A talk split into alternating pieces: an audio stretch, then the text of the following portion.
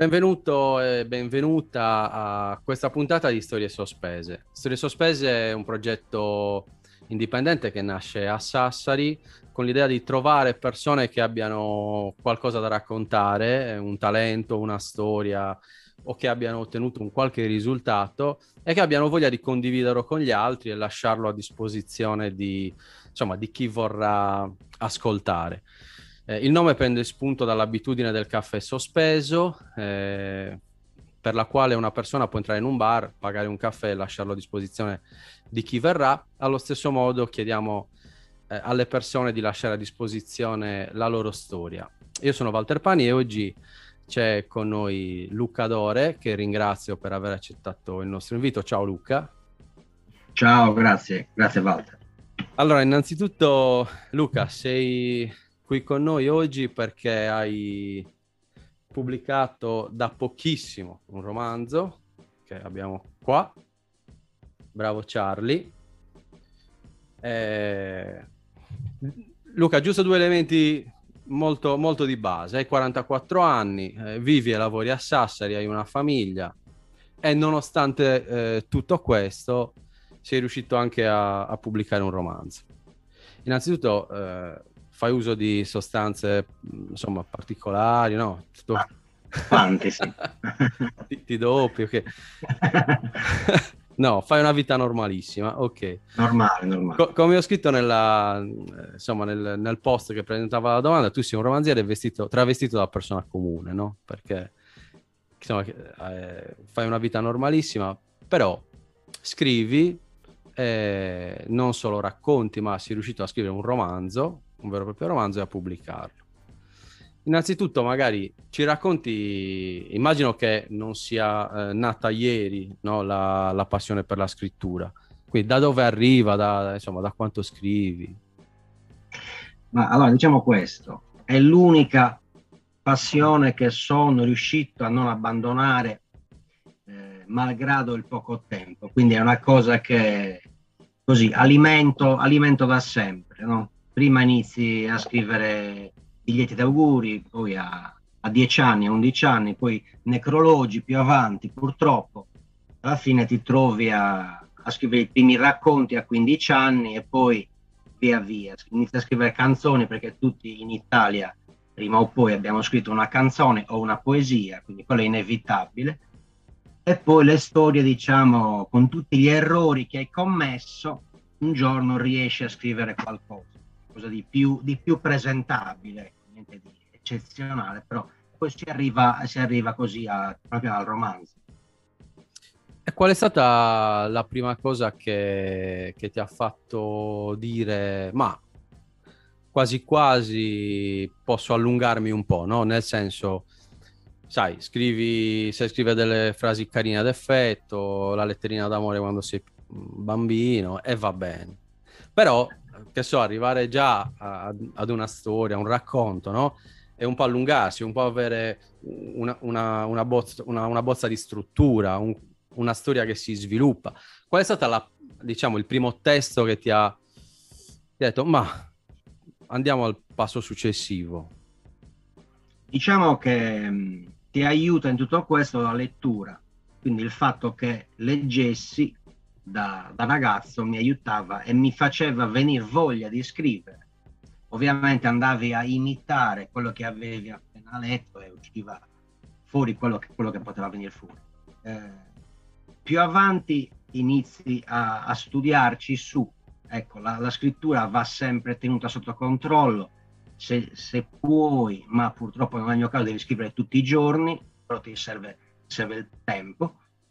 E, e man mano che vedi gli errori che stai commettendo e quelli che stai riuscendo a tenere sotto controllo, allora inizi magari a, a concentrarti a fare i primi racconti, ecco, questi, i primi racconti da, da, adulto però, ecco, non quelli da, da ragazzo che ovviamente erano impubblicabili. E, e, poi si arriva a storie più lunghe. Eh, probabilmente non è il mio primo romanzo, Bravo Charlie, perché tutti gli altri che sono son venuti prima sono finiti male ed è, ed è, giusto così che siano finiti male. Quindi un, un giorno arrivi che è qualcosa di, da, da, presentare ai lettori. Ecco. E come sei arrivato a, a capire che forse avevi qualcosa tra le mani di presentabile questa volta? Eh, diciamo che la storia rimaneva abbastanza in piedi e già quello può, può aiutare. Eh, ha avuto altre versioni precedenti che però avevano dei problemi ecco, e, e sono state sviluppate. Cosa succede? A un certo punto, una delle, delle la terzultima versione, diciamo, viene presentata a un editore che, a cui è piaciuta la storia eh, poi ci sono delle vicissitudini, è arrivato anche un altro editore, infine, che la, a, a, cui piaceva sempre la, il romanzo, e diciamo ha sposato, ha sposato l'idea. Da quel momento però si arriva alla riscrittura vera e propria del romanzo, che è quello che arriva in libreria. E, e se posso, devo dire un paio di nomi che mi hanno aiutato a questa ad arrivare qui. Prima di tutto l'editore Massimo De Sena della Max 88 Edizioni, che è una giovanissima casa editrice di, di Sassari e di, e di, Tempio anche, diciamo.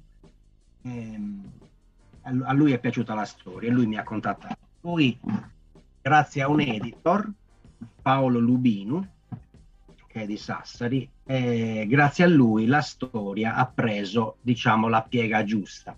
Cioè non è rimasta solo una trama fine stessa, ma la scrittura ha veramente subito il processo per cui arriva a, al pubblico. E poi Laura Fadda che l'ha riletto riletto più volte alla correzione di bozze, e niente, sono stati inevitabili, cioè fondamentali per la riuscita del eh, Luca, questo è, è, molto interessante, nel senso che chi scrive, eh, ma non arriva mai a, a interfacciarsi con questo tipo di realtà ha un po' sempre la vede un po' la scrittura con gelosia, no? Cioè quello che scrive eh, lo sente come un figlio e, ed è anche geloso di ogni, di ogni parola, no?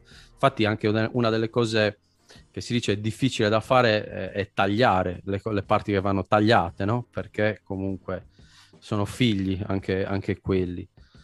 E, e quindi eh, tu da questo punto di vista cosa mi dici? Cioè, quanto a...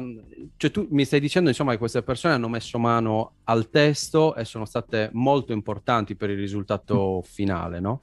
E tu come hai vissuto questo intervento sul testo? Ecco, consideriamo che l'editing, quindi quello che viene fatto dall'autore e dall'editor insieme, editing che possiamo chiamare anche montaggio, come se fosse il montaggio di un sì. film, che è una, una parte fondamentale del film che arriva, che arriva al cinema. Eh, l'editing è un processo lungo eh, in cui bisogna eh, cercare di non innamorarsi troppo di quello che si è scritto. E questo è giusto e serve, e serve a tutti, serve a, a, agli scrittori, agli autori che sono tutti abbastanza narcisisti, no? sono eh. tutti un po' vanitosi. Sì. E quindi mollare la scrittura lasciarla libera, lasciarla soprattutto e soprattutto ragionare eh, per un lettore che domani deve trovarsi qualcosa di leggibile tra le mani. Uh, questo vuol dire credere un po' nell'intermediazione, cioè un lettore che va in libreria e il libro ha subito tutti questi processi è più tranquillo, cioè può leggere con garanzia qualcosa di, di buono. Poi succede di tutto nel mondo dei libri, quello va bene. Eh, un po' tu hai lavorato come me in, in, un, in un, servizio di intermediazione e capisci certo. quanto è importante per il pubblico avere un tramite tra il, il grossista, diciamo, e il dettaglio. Quindi sì. Sappiamo quanto siano utili e sono utili le agenzie letterarie che aiutano a, a scovare i romanzi e poi da lì una volta che siete una casa editrice queste figure sono eh, ecco, vedi, um, ad esempio, oggi ci può essere la, la, tentazione, con tutti gli strumenti che abbiamo a disposizione, anche dell'autopubblicazione, no? Sappiamo che oggi non è così difficile scrivere qualcosa e metterlo in commercio. Eh, lo fanno in tanti. Ovviamente le cose che funzionano sono poche. Eh, da questo punto di vista, diciamo, mi pare che il messaggio che tu stai dando è molto chiaro eh, avere dei professionisti che eh, non solo per, per, quella che poi sarà la promozione del libro, che è una parte importante, avere qualcuno che ti supporta nella promozione diventa fondamentale per farlo conoscere alle persone, però mi pare di capire che lo ritieni fondamentale anche proprio nella fase di creazione del, del romanzo stesso, no? per il risultato finale. Sì, sì, perché la stesura dell'autore va bene, la, la, quello che hai scritto una volta va bene, ma poi lo, lo rileggi e lo riscrivi le due o tre volte. Una volta che la terza riscrittura ti sembra un po' soddisfacente, puoi presentarla a un editore, che ovviamente potrà dire di no mille volte, qualche volta ti può dire di sì. Ecco, e da lì inizia il processo. Inizia il processo. Però sì, la tendenza all'autopubblicazione è, è tanta, io sono riuscito a non cedere, diciamo, questa tentazione perché proprio perché mi piace questa serie di anelli, ok, che, che si congiungono fino ad arrivare al prodotto finito. Questo, questo è, è, è, qualcosa che può interessare chi ci ascolta, perché di persone che scrivono o che magari hanno il sogno di prima o poi di, di, di pubblicare qualcosa ce ne sono tante. Eh, però, vedi, eh, tu sei testimone del fatto che magari tirarla fuori eh, così, senza il supporto di, di, nessuno, può venire fuori un risultato acerbo, un risultato che un prodotto che poi va in mano ad un lettore eh, e che è quello che è. Invece, probabilmente avere dei professionisti che intanto hanno l'esperienza, hanno le conoscenze. Eh, per mettere mano a quel testo e far arrivare al lettore un qualcosa che poi ha un impatto molto diverso. Mi sembra sì. di capire che questa strada per te sia la migliore, insomma, l'hai seguita tu, però magari la... cosa consiglieresti anche agli altri? Dovrebbe essere, dovrebbe essere, la migliore, sì. Il consiglio, ora, l'autopubblicazione non è che sia così da... Uno può anche avere il gusto di pubblicare qualcosa, fare 20 copie, 100 copie, farle girare per vedere com'è. Ecco, la cosa che invece bisogna evitare sempre, questo è l'unico consiglio che mi sento di dare, è l'editoria cosiddetta editoria a pagamento. Ah, cioè okay. pagare qualcuno con soldi e cifre, cifre importanti perché pubblichino e distribuiscano. Quello, quella è la cosa un po' da evitare che non consiglio mai di cadere in queste sedicenti case di solo quello. Quello diciamo... pubblicazione può succedere. Perché mi pare di capire che in questo caso Massimo De Sena, quindi la Max 88 comunque, eh, abbia in qualche modo scommesso in parte su, sul libro. Ok, quindi quello che dici tu è una cosa è pagare, esatto. qualcuno, una cosa è pagare qualcuno dove il business diventi tu sostanzialmente, cioè sei tu che, eh, che, esatto. Che paghi per... Che fa, esatto, che, gio- che si gioca la sua, la sua parte, insomma. Esatto, nel, nel caso in cui tu vai a pagare qualcuno per pubblicare, eh, è il tuo ego che viene appagato, eh, però il business è quello, cioè sei tu che paghi per esatto. vedere il tuo libro nelle librerie.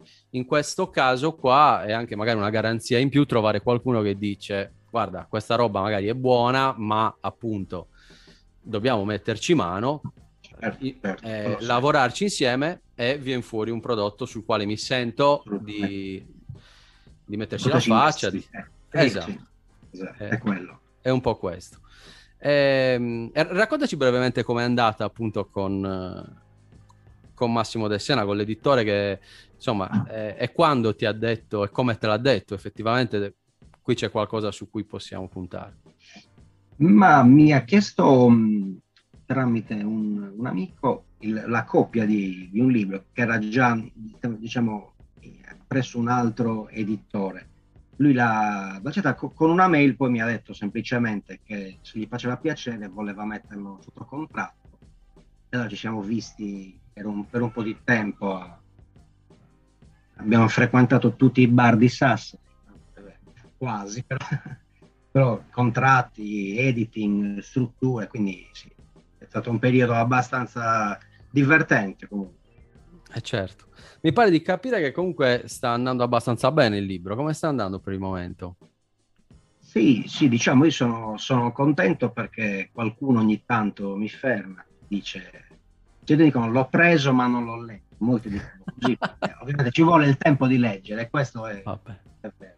Molti mi danno soddisfazione quando dicono sì, lo sto leggendo, mi sta, mi sta piacendo, quindi è, è, la cosa più bella alla fine.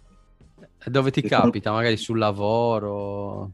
Mi capita qualche volta al lavoro, al telefono, un cliente insospettabile che mi dice ti ho visto su, su, sui social, hai pubblicato un libro e l'ho, l'ho comprato, eh, lo sto leggendo, oppure anche al di, là, al di là ovviamente degli amici e dei parenti. Certo. Però anche di gente che non, non, non sospettavo. E, diciamo, è divertente. È molto, molto divertente perché alcuni scoprono che scrivi e non lo sapevano e, e, e quindi immagino che sia divertente. Eh, Luca, ma eh, quando scrivi? In che momenti? Come fai a ritagliarti il tempo? Ma diciamo che non ho, purtroppo non ho un metodo perché non posso averlo perché gli orari con la famiglia, il lavoro, e, quindi se ce la faccio la notte oppure di primo mattino, ma certe volte anche di pomeriggio, quando capita, negli, negli spezzoni di tempo. Adesso che finirà la scuola avremo un po' più di, un po' più di margine. Diciamo forse certo. mi capisci. Assolutamente, ti capisco, ti capisco. Anch'io con i bambini e tutto. Esatto. Eh, è, è, sempre difficile ritagliarsi dello spazio tra lavoro e famiglia. Allora, Luca, arriviamo a parlare del libro. Mm-hmm. Allora, intanto io invito chiunque a leggerlo, perché è un libro che sorprende a me ha sorpreso in varie fasi. Non solo verso la fine, dove effettivamente eh, per certi versi spiazza, però mh, mm, in varie fasi, perché intanto il modo di presentare Sassari, cioè di raccontare la città eh, in cui viviamo. È, è una Sassari del passato, un passato non così lontano da, eh, ad esempio, personalmente non avermi permesso di, di, viverlo, perché anzi, in tanti passaggi mi ha sbloccato dei ricordi, alcuni oggetti, al, qualcosa che passa in tv, no? Eh, una bibita, eh, sono cose che, insomma, che, che sbloccano i ricordi. È un po' una Sassari del passato, ma anche una, una Sassari molto attuale, perché ci sono modi di fare, modi di vivere, modi di vedere la realtà che sono assolutamente attuali per chi vive questa città. A me quello che ha sorpreso, eh, magari ti chiederei qualcosa su questo all'inizio, è l'atmosfera che si è riuscito a creare. Cioè, eh, la potremmo, diciamo, paragonare al realismo magico che troviamo magari in Cent'anni di solitudine, in alcuni romanzi sudamericani, dove la realtà, anche molto cruda, una realtà magari anche misera, con una miseria importante in certi, in certi momenti, si mescola ad un, ad un qualcosa di, che ha un non so che di fantasia, di, quasi di sovrannaturale. A volte non si capisce, non si capisce se sono scene reali, se sono scene che che avvengono nella mente dei personaggi. Insomma, questo mi ha, mi ha colpito molto. Eh, ti, ti, risulta, insomma? Sì, sì. Um, diciamo, no, al di là dei paragoni che non, non, si possono fare proprio perché io sono lontanissimo. No. Anche a me eh, non piacciono tanto, però è, è un po' no, per... No, ma, ma, mi piace, ma per carità, magari. No, vabbè. Magari fossi un, un millesimo di quello che... Eh, però ho cercato, l'unica cosa che ho cercato dall'inizio in, in qualunque stesura era questa specie di visione grottesca della realtà. Io ho cercato di stare su questo, su questo margine, perché mh, non, non, saprei come, de, come diciamo, descrivere la mia città, la mia terra, eh, meglio di come l'abbiano fatta prima di me. Perché già eh, diciamo quello che è stato scritto nella letteratura sarda anche a Sassari con Mannuzzo e, e, gli altri sarebbe stato impossibile. Quindi ho preso una visione, diciamo, trasversale, grottesca di quello che vedevo. E poi mi sono eh, portato in tempi non lontanissimi, non, non, non so scrivere qualcosa di, di, di, un, periodo in cui non c'ero. Ecco, io ho voluto solo ricordarmi, a fine anni 90, primi 2000, che eh, anche, giustamente noi siamo più o meno della stessa, della stessa età, quindi ci, ci ricordiamo. e quindi oh, è questa la visione che mi ha, che mi ha aiutato ecco, tra, tra, il reale e il, e il magico e, e l'orrore anche in certi momenti.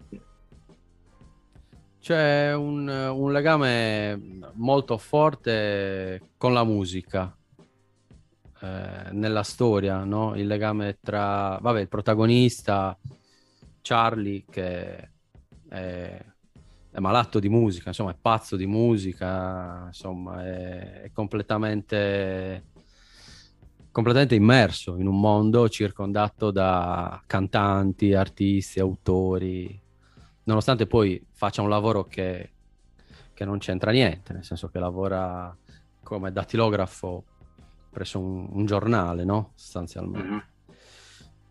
E questo rapporto con la musica eh, un, un, po' ti appartiene, no? Anche tu mh, suoni, canti e quant'altro.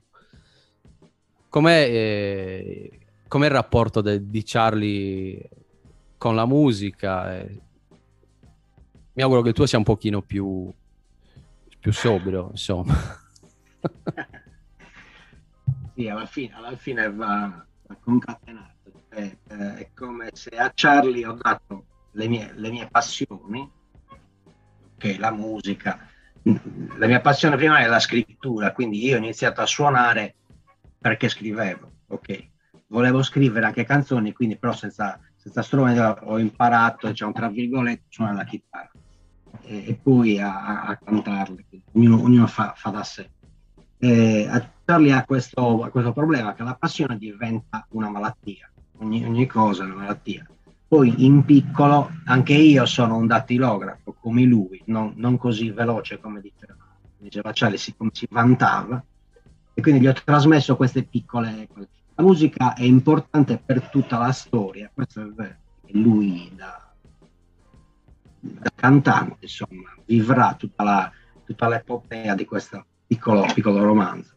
È importante anche per me, certo, e, e, e come viene sottolineato, è quella dei cantautori e molte volte passi, passano per una scelta di musica snob, invece in realtà sono, sono musica popolare.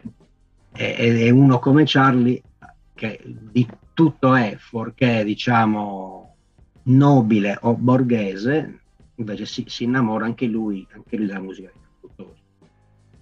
poi qualcosa la possiamo, la possiamo, anche dire, senza spingerci troppo in là e, e, insomma senza togliere nessun gusto a chi leggerà il libro.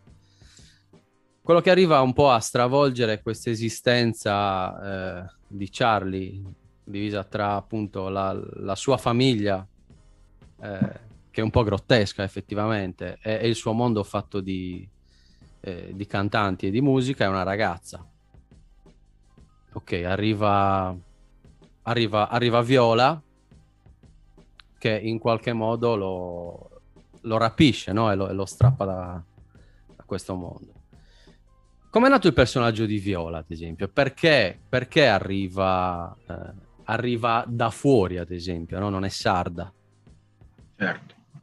Ma eh, ecco, riguardo Viola, eh, lei è un personaggio che è sempre stato nella storia, anche dalle prime, dalle prime stesure, aveva un ruolo un po' diverso nella, nella prima versione, era comunque lei il, il motore che scatenava poi la, la, vita presente e futura, soprattutto di Charlie, ed è, ed è sempre stato così. Grazie proprio all'editing di cui parlavamo prima, però devo dire che la figura di Viola ha avuto una... Uh, così un, un'evidenza, un'evidenza maggiore, più importante. non per, non per niente apre lei, apre lei la storia. Viola, tra l'altro, tra l'altro è un personaggio complesso, nel senso che lungo la storia, eh, insomma, il suo rapporto con Charlie eh, e anche il ruolo, no? eh, e anche la percezione che il lettore ha di lei cambia cambia in varie fasi. No? All'inizio è la ragazza che profuma di camomilla e che rapisce Charlie, poi con l'andare avanti della storia effettivamente assume sfumature diverse, un personaggio bello, insomma, bello carico. E, ecco, queste sfumature magari sono anche frutto di questo lavoro, probabilmente, eh, sì. che lo hanno reso un, un, personaggio così anche affascinante. Ma ah, soprattutto anche per il fatto che un personaggio che rimane così solo positivo, solo negativo, non, non funziona, ok? Cioè, eh, l'altro giorno ho visto un film che comunque buono, ottimo come film, il miglior verno, però i personaggi alla fine sono totalmente o perfidi o, o, troppo buoni. Alla fine quello è un po' è una cosa che non mi piace vedere o leggere nei, nei libri. È questo. Quindi più sfumature aggiungiamo, eh, meglio è, anche per il lettore che ha persone più vicine alla realtà. Eh sì, da, un giorno leggevo ad esempio che il personaggio di Superman all'inizio non funzionava perché era, era, era invulnerabile, era troppo perfetto. Ha iniziato perfetto. a funzionare meglio quando è saltata fuori la questione della kryptonite, no? E, e quindi... ci vuole, il lato debole, un difetto. Una... esattamente, esattamente. Poi ci sono anche degli altri personaggi che ruotano intorno a loro, però, no? Che sono eh, dei personaggi che hanno molto di sassarese eh, in realtà, no? sono tutti i, gesto- i, vari gestori dei bar, eh, lo stesso barista, insomma, Walter, no? Eh, ecco, questi eh, personaggi da dove arrivano? Ma arrivano da, dall'osservazione. Sono in giro, secondo me, sono in giro a Sassari.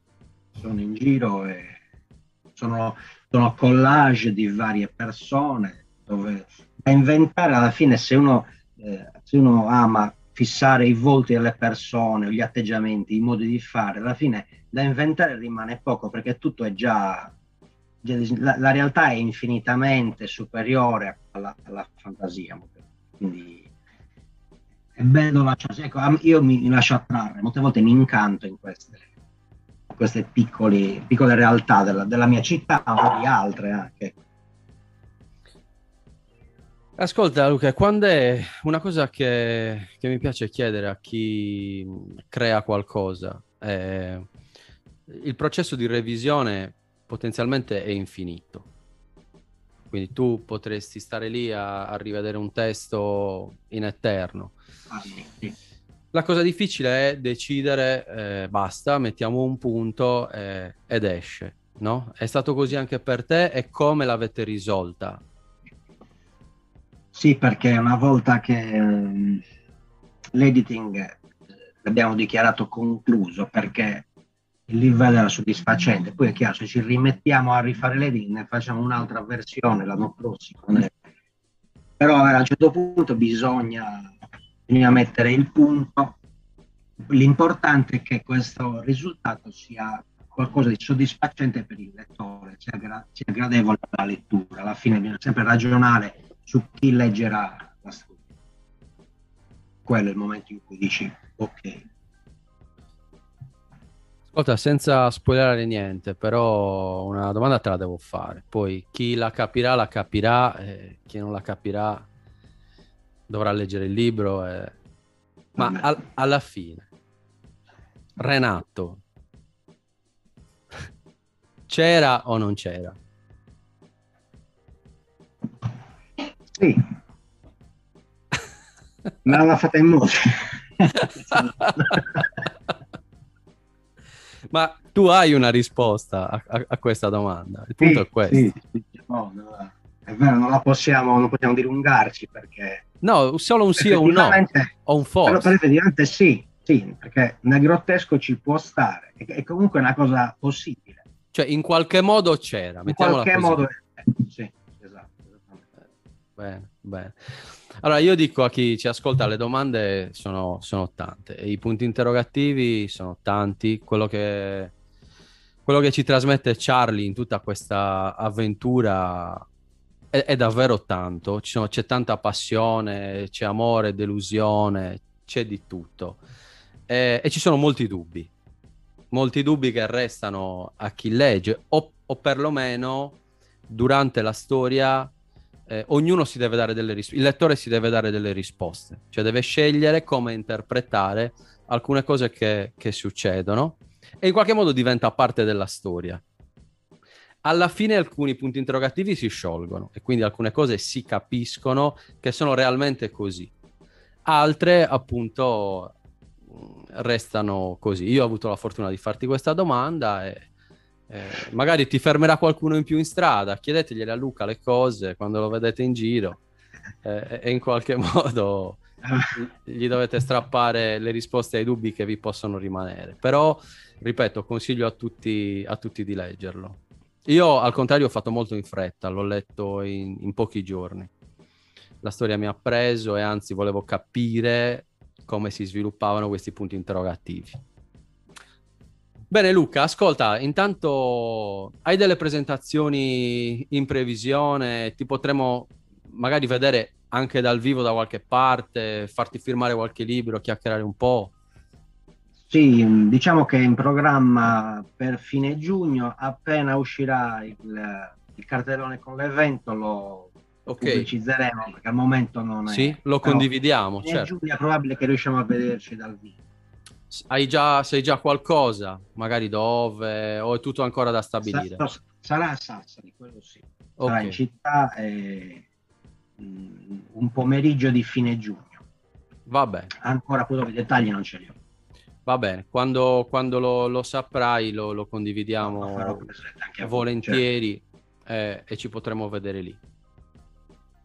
Bene Luca, io Grazie.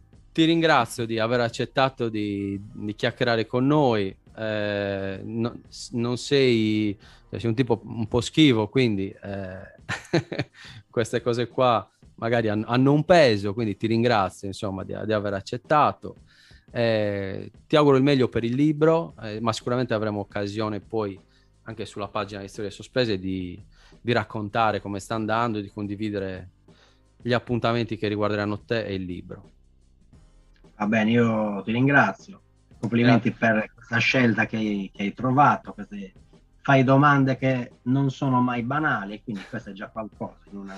Grazie, grazie Luca. Io cerco più che altro di, di trovare, di mettere a, insomma, a proprio agio chi, chi vuole chiacchierare con noi proprio come una chiacchierata, no? Perché poi magari le curiosità che ho io le, le potrebbero avere altre persone. È un po', è un po questo. E, so, e, soprattutto ci tengo a far emergere anche quelle piccole storie positive eh, che vengono fuori dalla nostra città.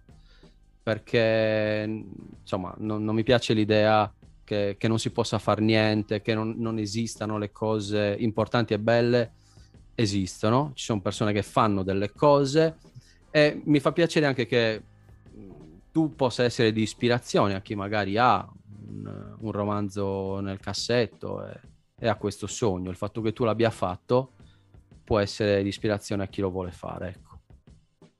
Certo. Va bene Luca, ancora grazie. Grazie. Alla prossima. Alla prossima. Ciao Luca. Ciao. Ciao. Ciao.